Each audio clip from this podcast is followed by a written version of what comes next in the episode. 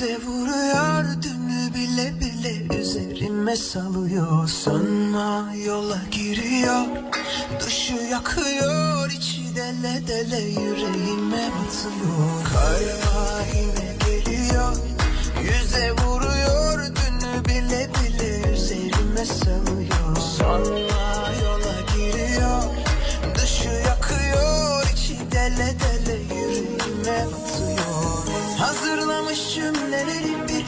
kitaptan okur gibi Altı bomboş hikayeler. Yakın bile durmadan hiç saydıkça saydı bitmedi. Eften püften bahaneler. Karşımda düğmeleri ilikledi. Saygıyla bekliyorum aşk.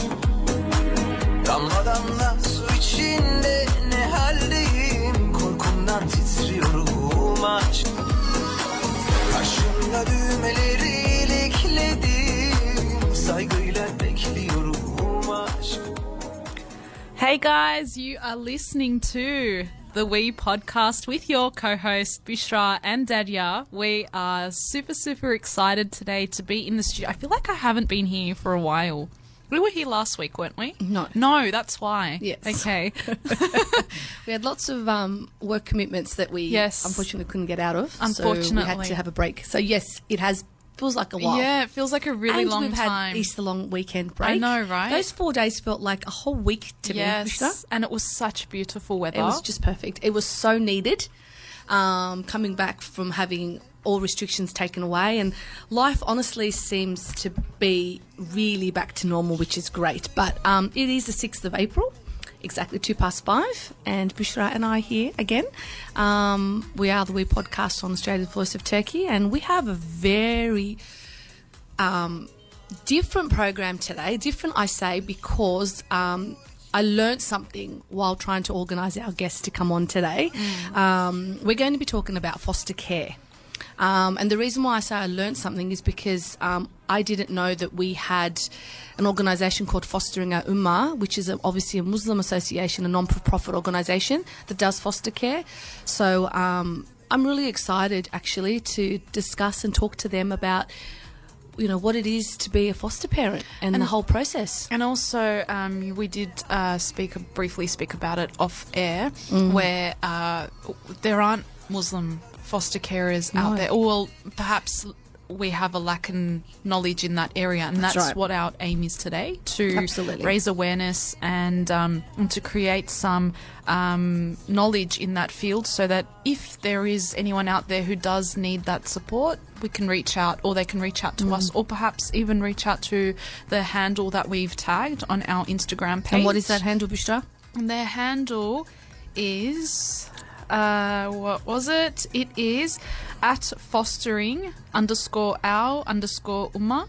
Mm-hmm. And um, and you can reach them by basically going into our Instagram page, the We Podcast, and um, and finding them on our latest post. That's right. We'll be speaking to Samar. She's the president of the organisation in the next 10 minutes or so.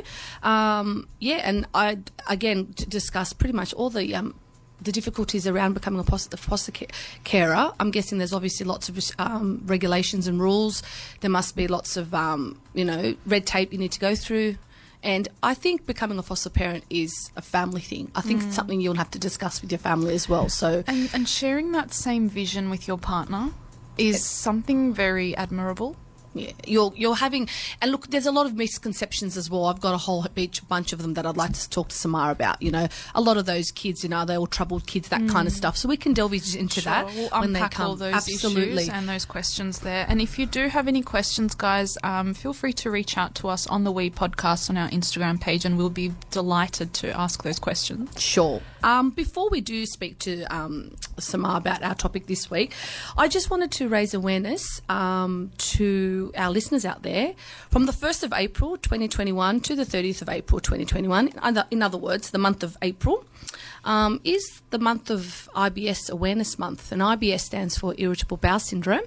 Um, and we've had um, Mariam Metwally come here twice, I think, previously. On one of her episodes, she talked to us about gut health, and obviously that was surrounding IBS. She's such good value. Absolutely, and we've had her on, and she talked to us about brain health as well. Um, off air, I didn't know that she suffered from IBS, um, as well as a few of other guests. Um, and just recently, in about November last year, I was diagnosed with IBS too. So I've been struggling with that for the last couple of months.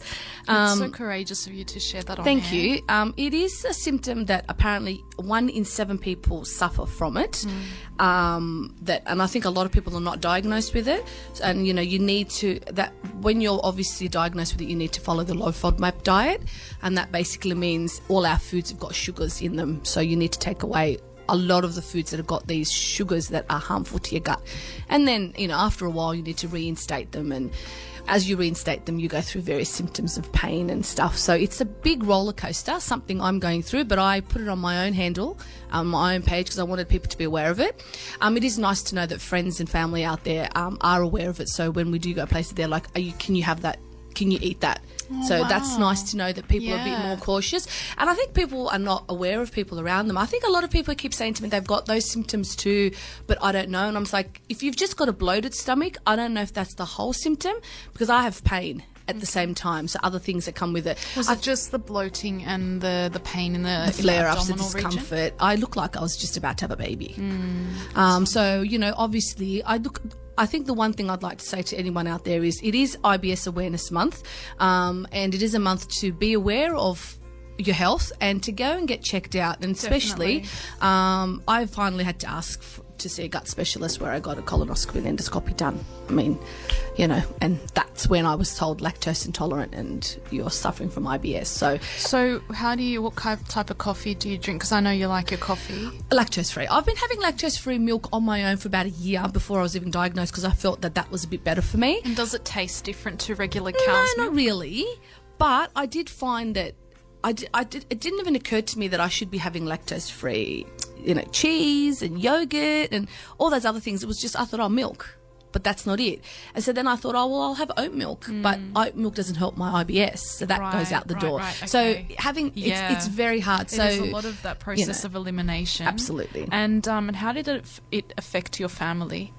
Has their diet shifted as well? Because you're you are the are you, you're the prime. I'm the primary cook, Yeah, I'm, I'm chef in the house. I'm trying not to. I don't know why I just call know. myself a chef there. Sorry, I take that back. The only person in the house that pretty much cooks. Actually, my husband is cooking koftas today. But, anyways, um, Oh, yum. y- but look, I do look. I've just changed a few things, and I think people were saying, "Oh, how do you cook with no onions and garlic?" Right?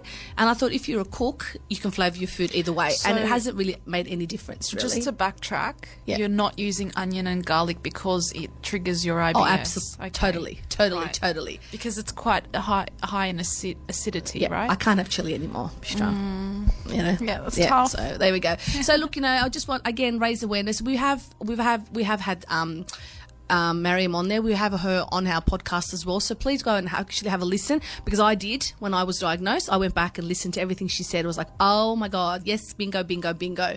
So it's really, it was a source of information for me to go back to because it was all collated in the one spot. And we seem to have asked all the questions that I had which was great. So, um, just wanted to share that, to be honest, today. Um, how's your day been anyway today, Bushra? Um, this is the first day of school holidays for me. It's been great. Yes? Yeah. You're enjoying it. Look, I'm trying to sleep in, but Good. that doesn't happen. Well, what's the sleep in for you? Eight thirty. That's all right. That's not too bad. No, it's not a sleep in though. No, it's not, but it's still good. Actually, I probably woke up at seven, but just lying in bed. And just chilling, knowing you don't have to get up. Yeah, that's a good feeling. It is a good feeling. That the gr- the best feeling is knowing that you don't have to wake up or not having to put the alarm on the next morning, the following Mm. yeah. morning. Well, it's good to be able to have a week of rest, and then we next week this time will be the first to have Ramadan. So, Yeah. and you've still got a week at home. Yeah. To, and I've got next week off as well. I've taken next week Oh, off. really? Well, second half of school holidays. nice. I'd like to spend time with the girls That's always. lovely.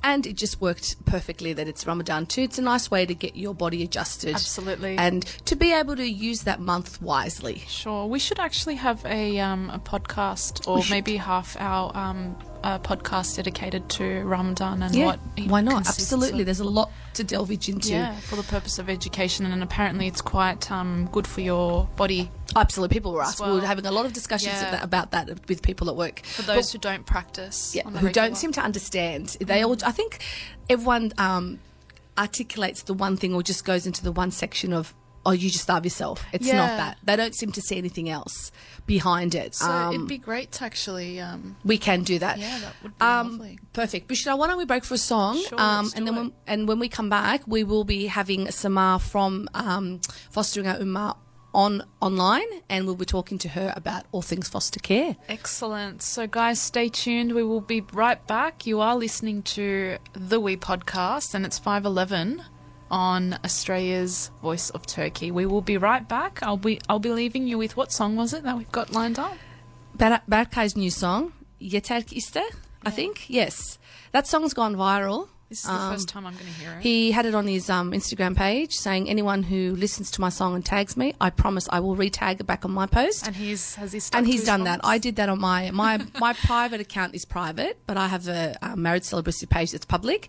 So I thought let's just do it from there. I did it, and he retagged it Okay. and said he was here six years ago and he'd love to come back once everything goes back to normal. Oh, so there you go. Okay. So um, this is to you, Berkay, all the way in Istanbul. Hope you're listening.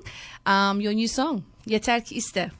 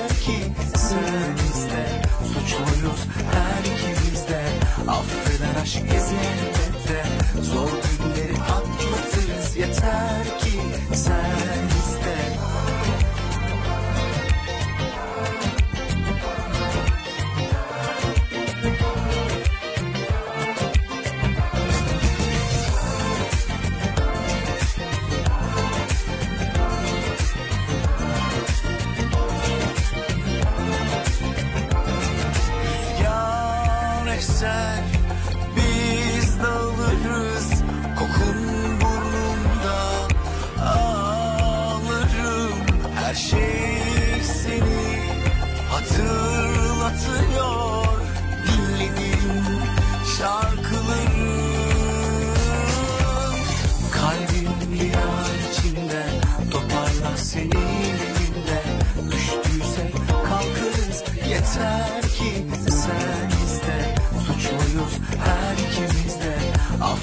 Aşk elbette Zor günleri atlatırız Yeter ki sen iste. Kalbim bir içinde Toparla senin elinde. Düştüysek kalkarız Yeter ki sen iste. Suçluyuz her ikimiz de Affeder aşk elbette Zor günleri atlatırız Yeter ki sen iste. Kalbim bir an içinde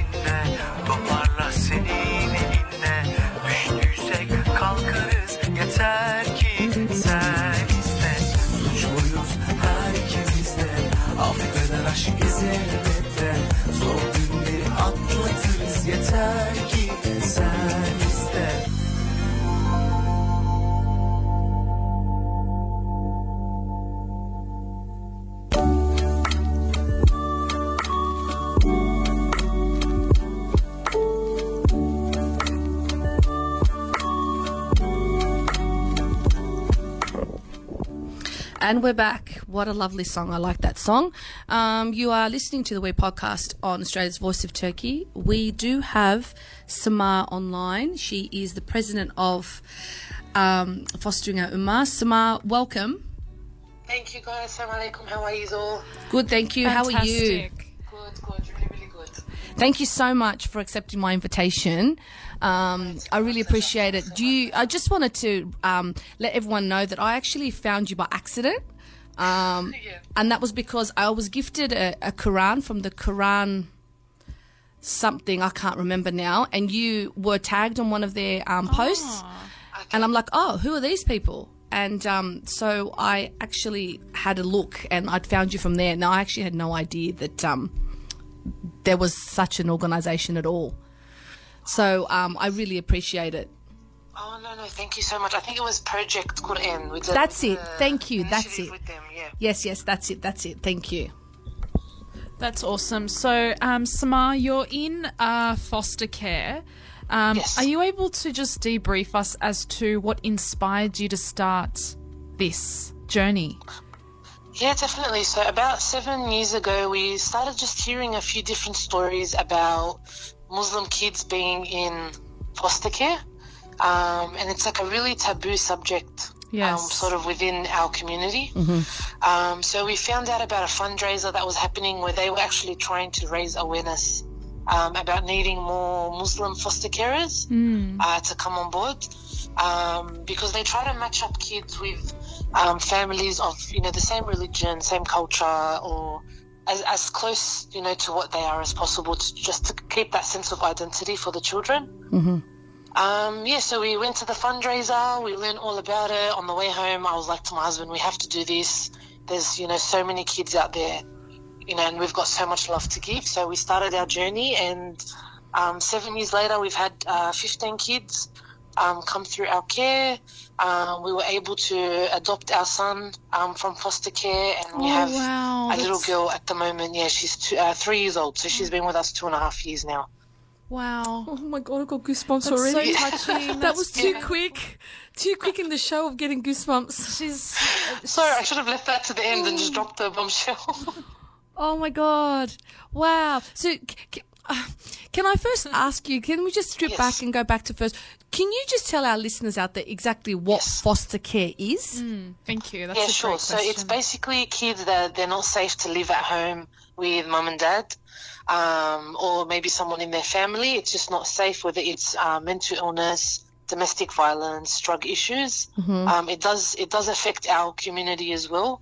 Um, and these kids need, yeah, a lot of these parents just need a little bit of time to get, you know, their life back on track, and the kids obviously need to be looked after within that time. So that's where foster parents come in and look after them, and you know, the kids do still see their parents. Uh, they call them contact um, visits. Wow. Okay. So yeah, they'll see them either once a week, once every two weeks. Um, you- It just depends on the situation. Yeah. Do you feel there's um look these I guess these questions are quite quite confronting to ask and it, it may be so for the other end with our listeners as well. Um, I'm going to try and be as sensitive as possible um, throughout Yes. this program, but um, is there any hostility between the parent and the child in this process? Because, uh, I mean, you're caring for these children and you've obviously Uh-huh. adopted them and they're under your care. However, Yeah. they need to also still, or, or do they re- uh, need to reach out to their parents because they've been sheltered for a reason? So how does that Yeah. process actually Yeah. work?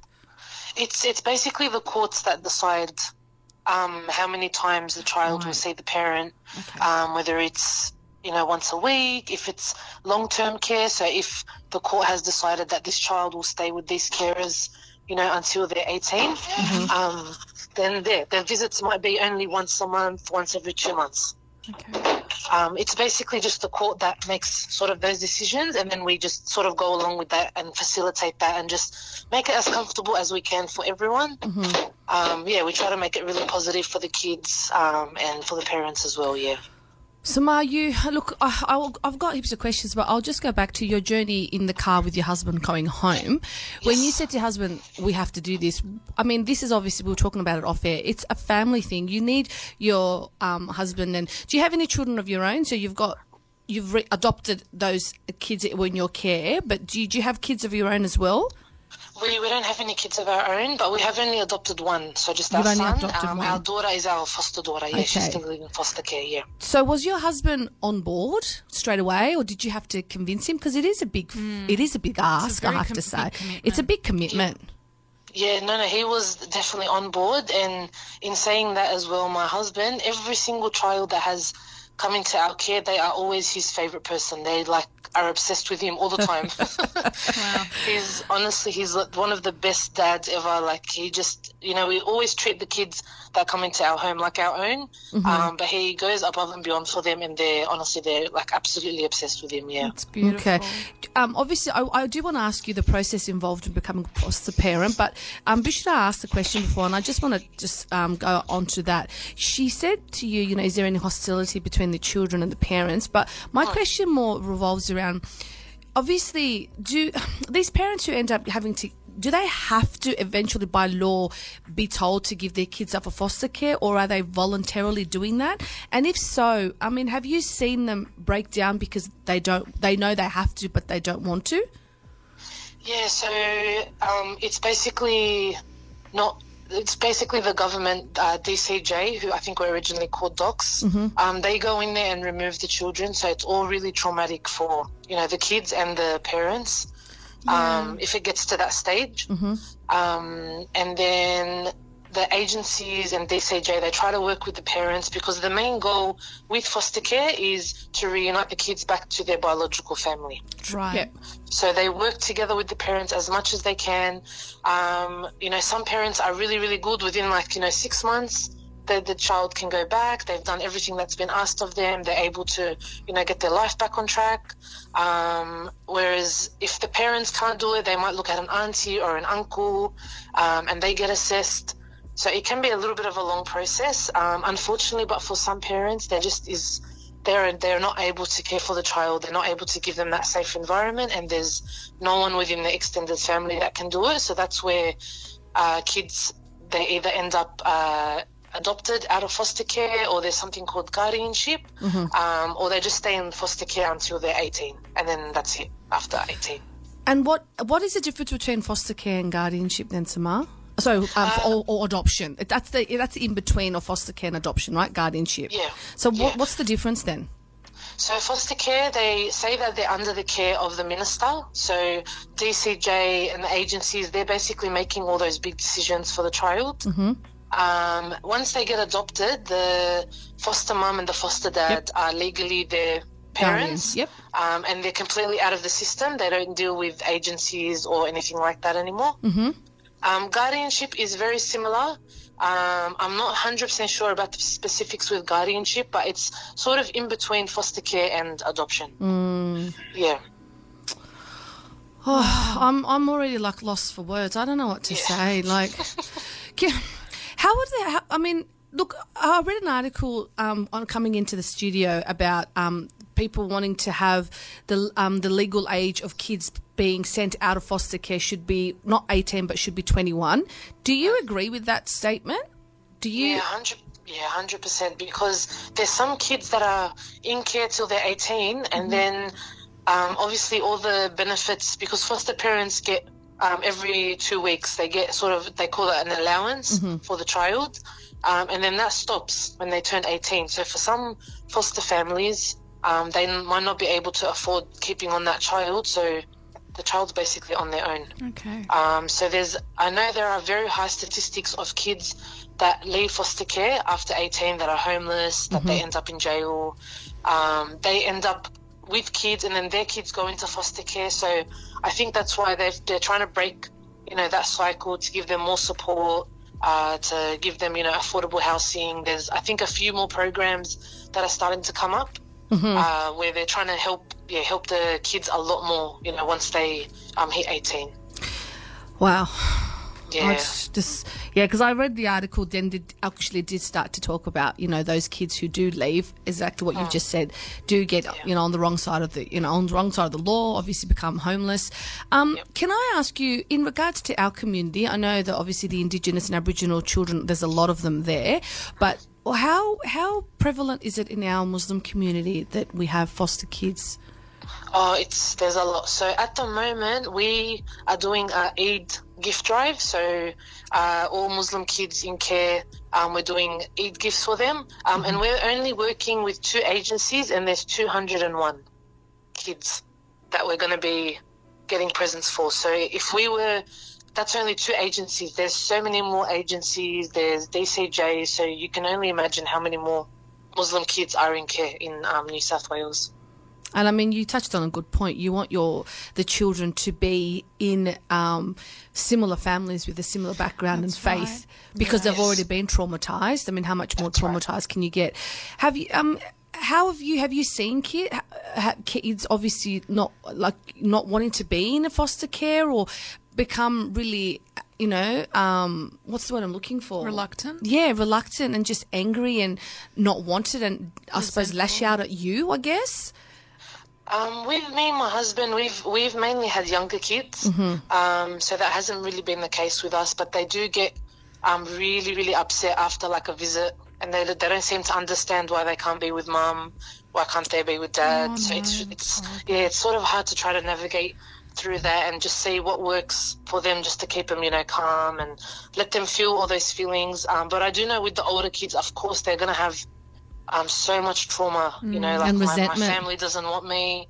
You know what's going on. Do you They're gonna it's- lash out. Yeah, In that really case, sad. though, I'm just thinking, is it healthy for them to be in touch with the that too. parents because it's creating more, um, you know, it's that Trauma. insecurity, That's and they're losing hope. in- Resentment. in, in that the structure of what consists or what a family looks like, essentially.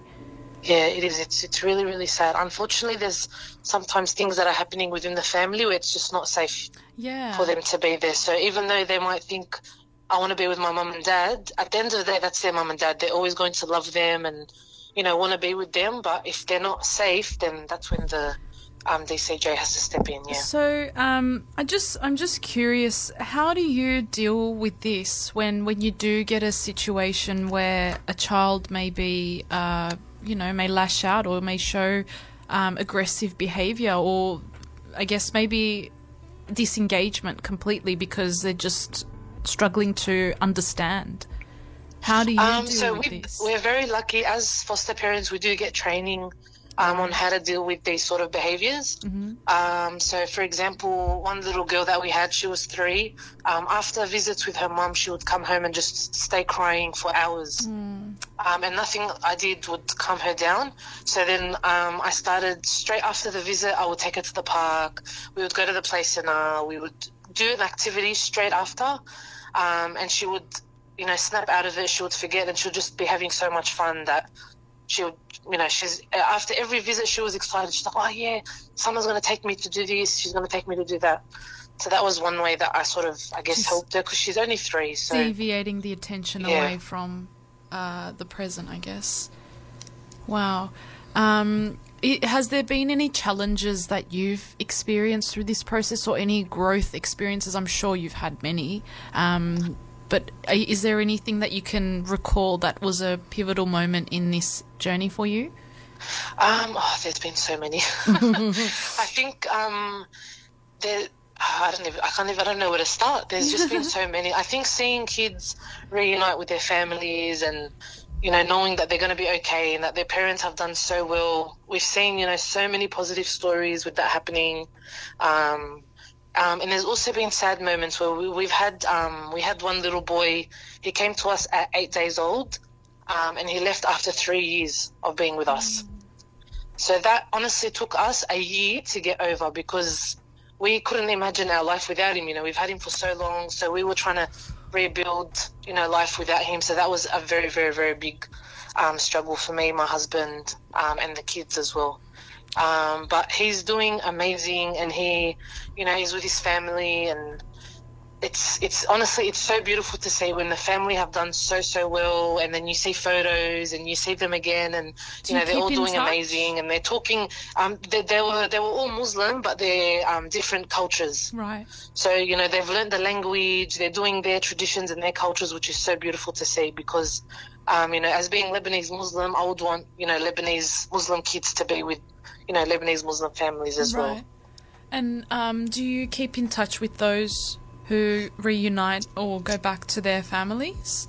Uh, yeah, some some of them we do like on Facebook. Um, there's one grandma, the little girl went back to her grandma, um, and she's still. It's been I think nearly two years that the little girl left our care, but the grandma still we still talk to each other till now. Like the other day, she called me and she just checks up on us. I check up on them. we what- always, you when know, you're describing Yeah. a community, you're really describing a community and um, and and bonding, making Yes. lifelong connections. It's not just a facility or a service here that I'm hearing. It's That's right. it's it's this connection that you're going to have, or, and even it's just a hand that's reaching out, saying, "Look, we're here if you need to take it." That's so That's- beautiful, so touching. That's right. Yeah, it's because I feel like there's a lot of sad and horrible stories that you hear, and you know, parents are fighting with the foster parents, and but it's I, I know about maybe 15 to 20 like Muslim families that do foster care, and I hear mm-hmm. the most beautiful stories of. You know, the foster family meeting up with the biological family, them keeping in touch. You know, they, they make sure that it's all about the child because that's what we, our main goal is the child to make sure that they're happy, they're safe, you know, everything's positive for them. Sure. I'm just listening. My eyes are tearing because I'm just, you know what, Samar? I my hats are off to you because, to be honest, it's a big commitment, and I honestly I don't know if everybody can do it. I'm just thinking of myself here right now, going, I don't know if I could go through that that constantly. You know, being with someone, being. Be, be connect to a kid, raise that kid in your home like it's your own child, and then have to go. Of course, the best thing for that child is to be with their parents, but you're having to give that mm. kid away, and then you restart again. So you've got attachment, detachment, attachment, Yeah. detachment. Can I ask you, how does that? I know you said it makes you feel happy when kids are going back to their own families. That I understand, but on the other side of that, how does that help? You, I mean, how does how is your mental health? Um, when when the little boy that was with us for three years, when he left, um, I was not doing well at all. I really, really struggled with it. Um, but we had the best support of our family, our friends, the other foster mums. So that felt good to know that other foster mums knew what you know I was right. feeling and what I was going through. Um, and then we sort of made the decision where we're maybe only thinking of doing short term. So um, you know, DCJ will tell us, you know, this child's only going to stay with you for a few months, and we tell them, okay, perfect. Um, whereas with the little boy that was with us, we, we didn't know what was going on. One, um, you know, one month they were saying he might stay, the second month was he might leave. So I think that sort of not knowing um, was really, really hard. And then for being with us for that long um, was really, really hard as well, yeah. I've got so much more questions, but Samar, look, I want to break for a song, and when we come Yeah. back from the song, I actually want to talk to you about obviously, um, you know, what it involves to be a foster parent. You know, Yep. what are the processes that you need to go through to be a foster parent, and obviously, um, you know, if you can be a foster parent and then decide later on that you don't want to, and vice Uh-huh. versa. We'll discuss more about those. And I still do want to hear another story too about, um, you know, if this is something you want to continue to do, or if this is Yeah. something you guys want to eventually stop. And and we'll talk a little bit about your team because you've got quite a few people in your team as well. Um, And when we come back, we can talk more about that. Bushra, um, what have we got for us? We have Yeniden by Yalın. Okay, thanks, guys. You are listening to us, ladies, Bushra and Daria from the We podcast on Australia's Voice of Turkey. We are here today talking about foster care and hopefully um, reaching out to our community to know that um, if you do have any kids that you do need to go through this process, that there are associations, non-for-profit organisations out there. There's support out there, guys. Absolutely. So let's listen to this song and come back and we'll continue talking with Samar. Awesome.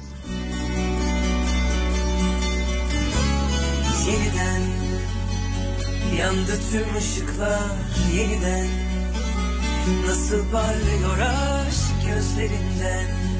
İçimi eritiyor şimdiden. Sana saklamışım her şeyin güzelini ben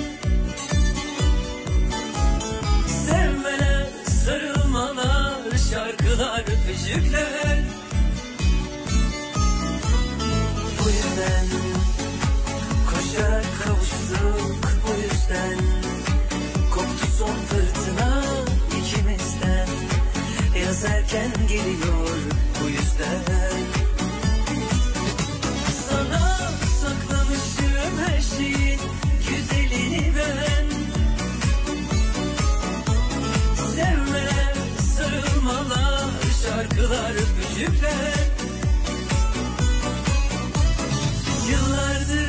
Bekliyor kalbine değmeyi bu cümleler Bu cümleler.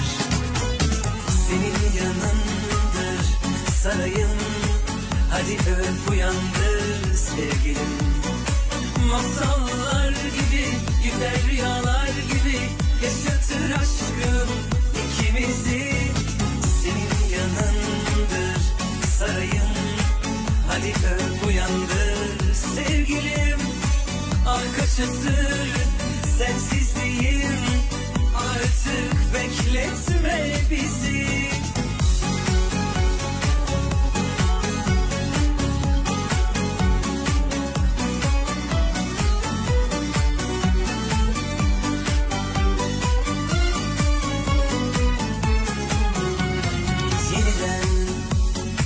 Yandı tüm ışıklar yeniden Nasıl parlıyor aşk gözlerinden İçimi eritiyor şimdiden. Sana saklamışım her şeyin güzelini ben. Sevmeler, sarılmalar, şarkılar, öpücükler.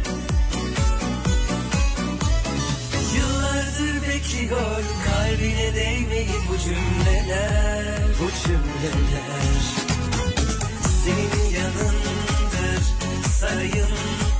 Hadi öp uyandır sevgilim. Ah kaç asır sensizliğim. Artık bekletme bizi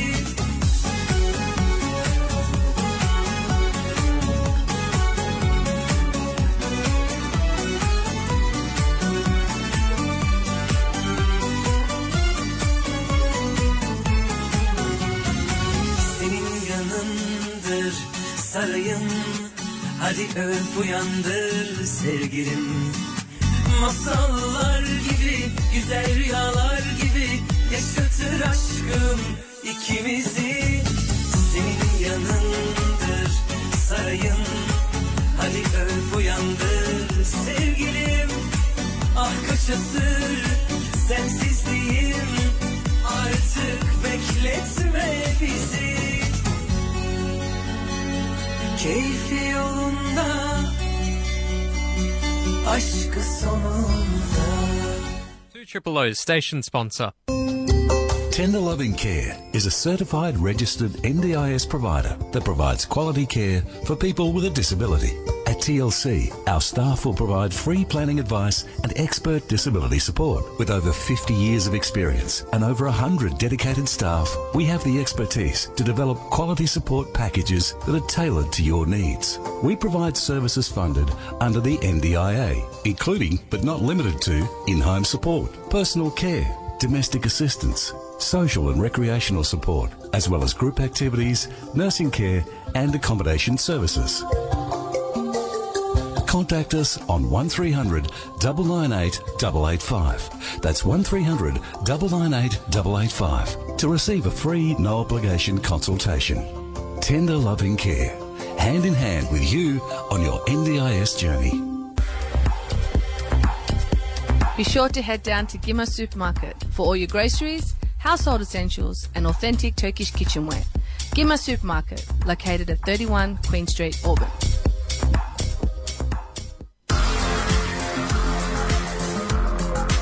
Jezve Coffee offers a variety of espresso and authentic Turkish coffee. Located right in front of the Rose Bay Ferry Wharf, the chefs are excited to serve you authentic Turkish cuisine. Come on down, sit back, relax, and enjoy delicious food with the waterman. Jezve Coffee, Lyne Park, Rose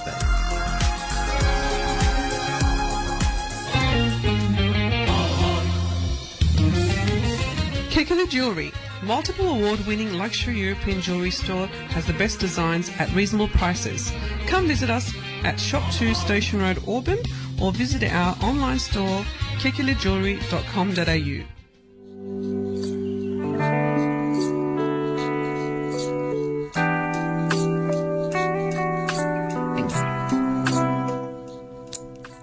And we're back, guys. You are with us the We Podcasts, your hosts, Bushra and Daria, and we are speaking with Samar from our um, Fostering Our Ummah, um, and she is a foster carer.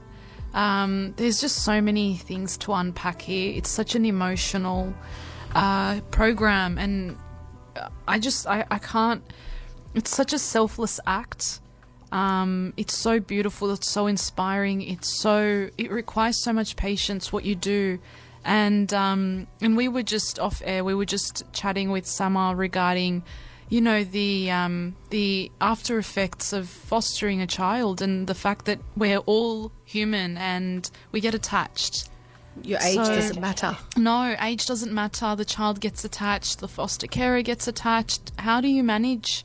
How do you manage this? How do you, um, you know, after after caring for a child for X amount of time, be it three months, be it, be it three years, um, after you let them go back into their home, their safe space, um, once it, it becomes safe, how do you manage the you know dealing with the fact that you've you need to move on and it's it's all a part of this process Yeah, definitely. You just got to have that support system.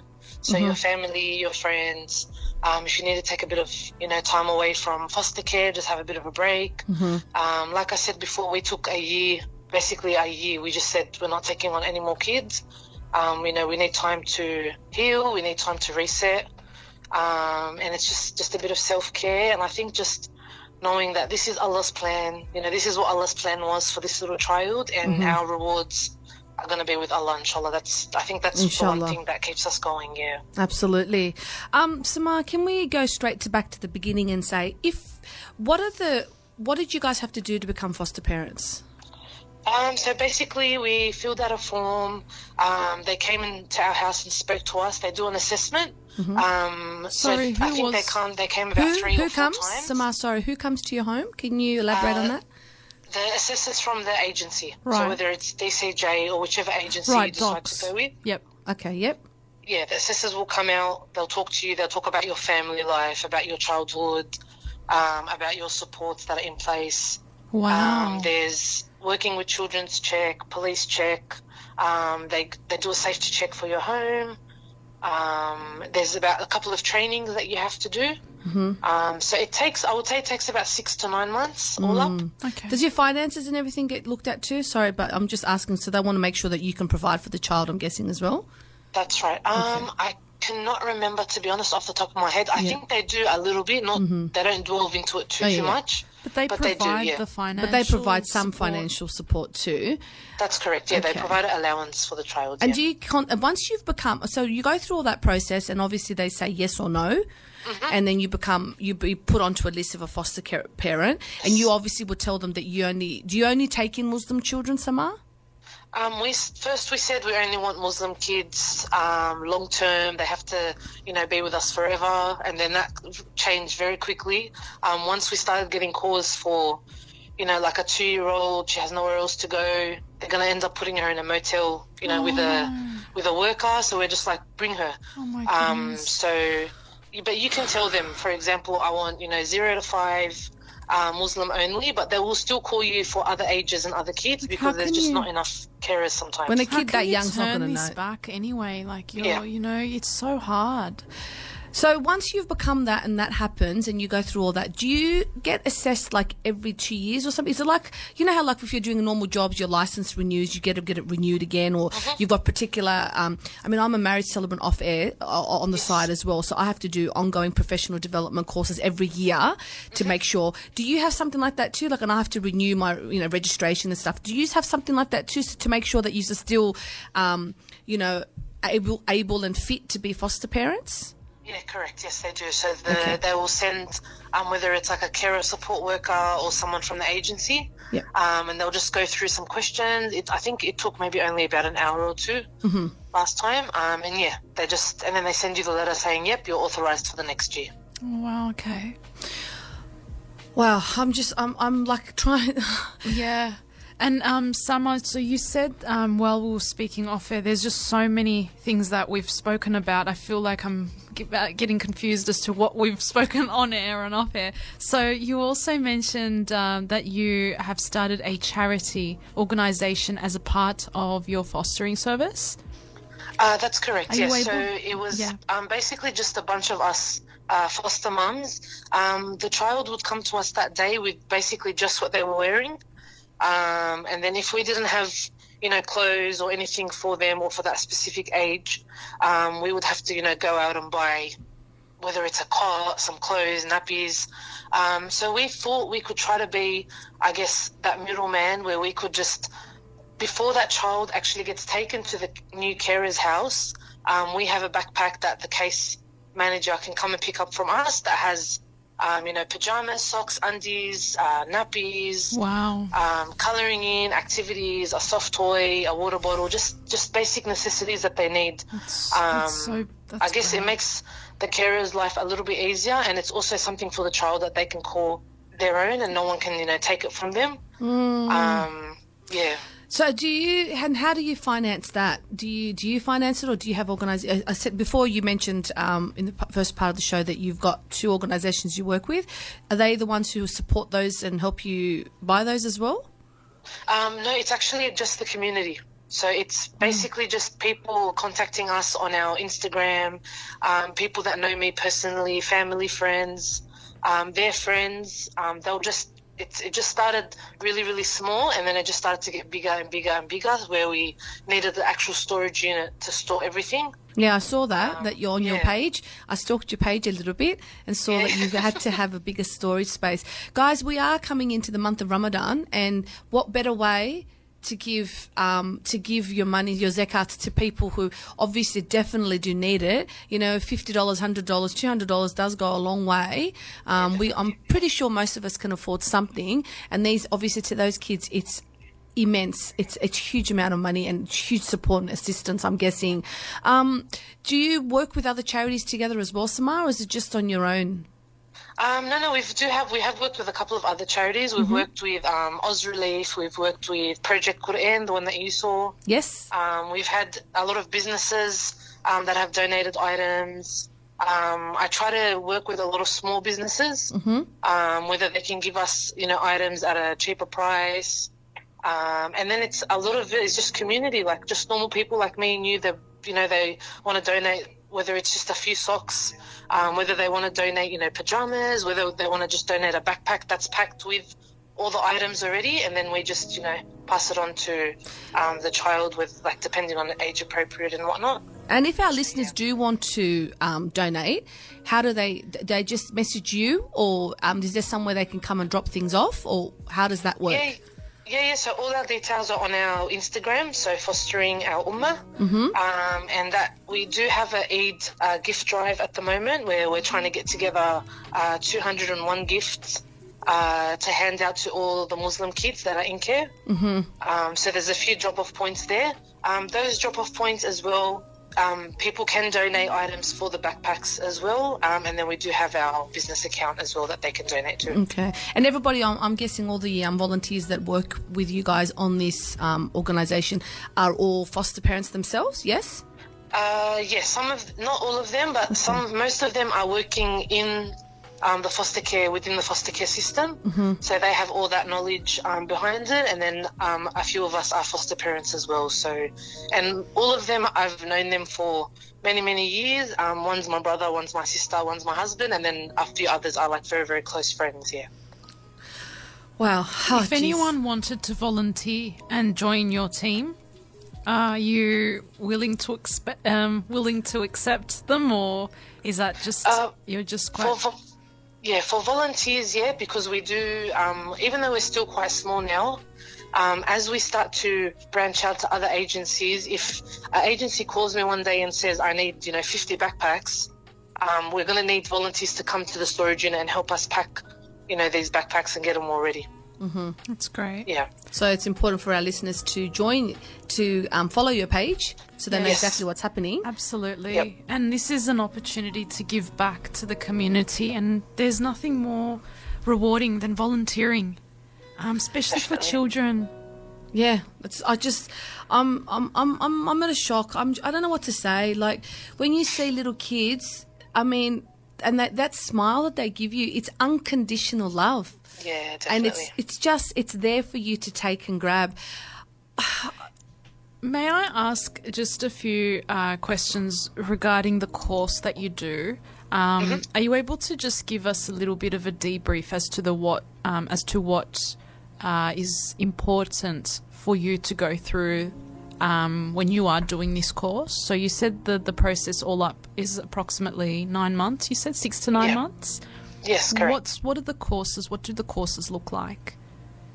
Um, the the courses you said, sorry, or the training? The training courses. Sorry, training. Oh, yeah. okay.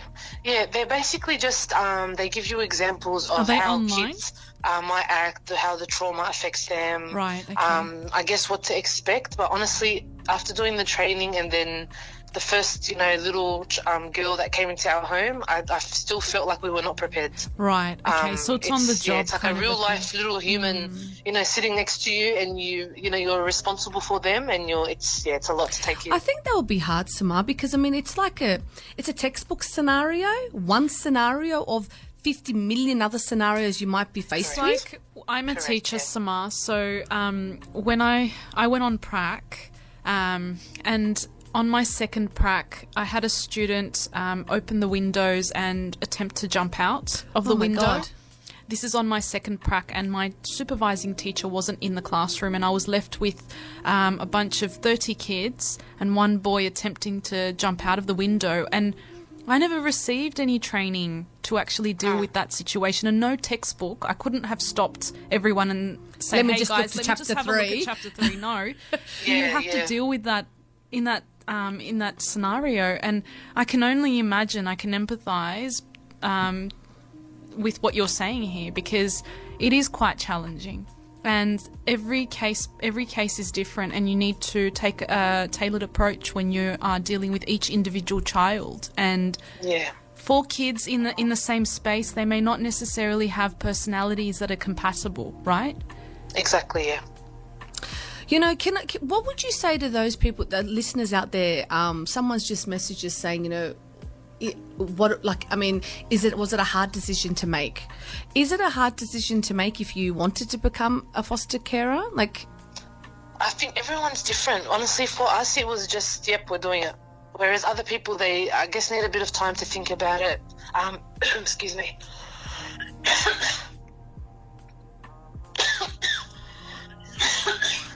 poor thing.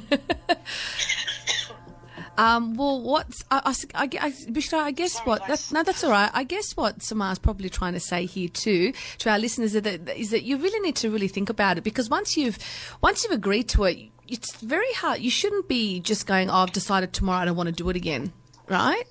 So it is Yeah, a big some- decision. Yeah, some people can start doing it and then realize. Sorry, I just choked on dust. That's all right. um, some people, That's some people can start doing it and then later on realize, you know, this is not for me. I, it's really hard to, you know, let go of the kids, which is understandable. It it just depends on you, how you are, um, your family, your support, your situation. Um, like I said, some for some people it's a really easy decision. For other people, it takes a bit of time. Yeah. You know, through this whole conversation, you've mentioned your, you know, your backbone being your family and your support system. That you've had a very good support system.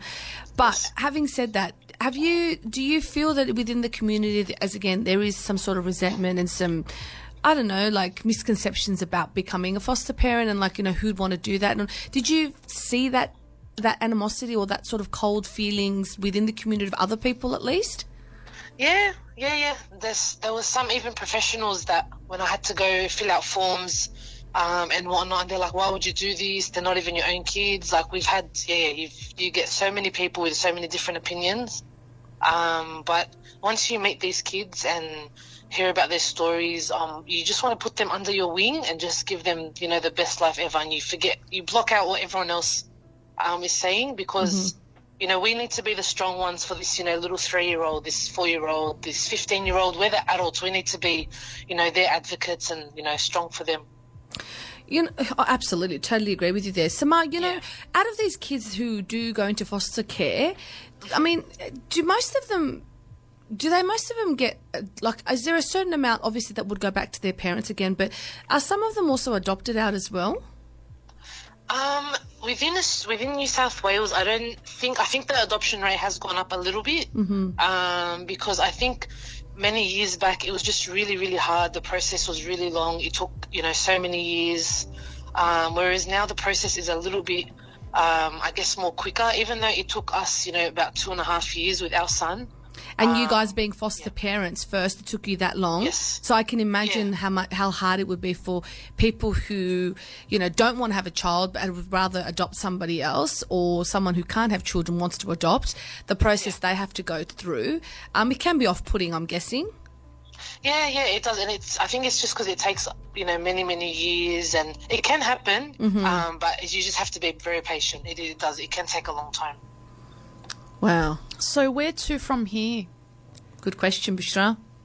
You've done so, So, much for the community. for now, for now, we're just. I guess because our uh, foster daughter, she's three, and we're sort of at the prickly end of what's going to happen. Is she going to stay with us? Is she leaving? We we don't know yet.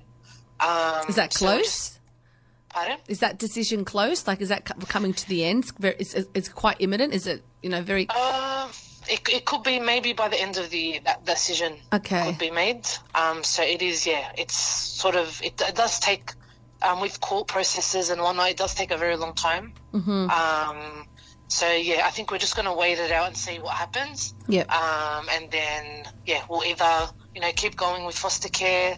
Um, we, we don't know, whatever Allah has planned for us, I guess. Wow. I appreciate that level of um, tawakkul. It's great to, to hear that. Um, all okay, well, it's 5.57. I have no idea how the time has passed. Oh, it has been such a um, an informative program. You've really opened up our eyes. Um, and also, uh, you've shown us that this is possible. Yes, it's challenging, along with the many challenges that life brings. Um, but it's so rewarding and it's so uh, refreshing to see that there are people like you out there who are willing to give back to the community in in such a and a to look after these Yeah. kids who would be otherwise left. And seriously, my hat's off to you because honestly, I don't know if I could do it. And I thought I was pretty giving. yeah. Seriously, um, you've just made me realize maybe not as much. Maybe I need to do more.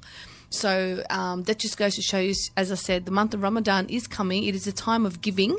Um, we can give more and more. And what better way to give? It's priceless love and affection. definitely. and that's exactly what you're doing. Samar, is there one last final thing you'd like to say to our listeners out there about anyone that's thinking about foster care or anything in foster care at all, or anything to do with your organisation, your non for profit? Um, I guess anyone that is thinking of foster care, um, have a think about it. You know, speak to your family, speak to your friends. It is very hard. It's very confronting at times, but it is so rewarding as well. Um, and please check us out on Instagram as well. Um, we do sometimes do care packages as well. So if a child needs, you know, a bit more things other than just the backpack, we, you know, can put items like that together as well. Um, but I really appreciate the opportunity to be able to, I guess, tell my story a little bit and talk about our charity as well. So thank you, ladies. Thank you. We thank you so so much for taking the time out of your busy schedule to share shed some light on foster care. I really appreciate it. Thank you again for accepting our invitation, Yeah. Samar. We'd love to Anytime, touch ladies. base Thank in you so much. we would love to touch base in future and Yes, um, definitely. and and hear about how you're going progress and how you're going. progress, absolutely um yeah that's it from us guys I can't believe it. Thanks so much again, Samar. Guys, you have listened Thanks, to ladies. us, beautiful ladies from the We podcast on Australia's Voice of Turkey. We are here every Tuesday from 5 till 6, giving you hopefully great content and things that you need to hear about. We have other programs throughout the week from 5 till 6 and on the weekends. So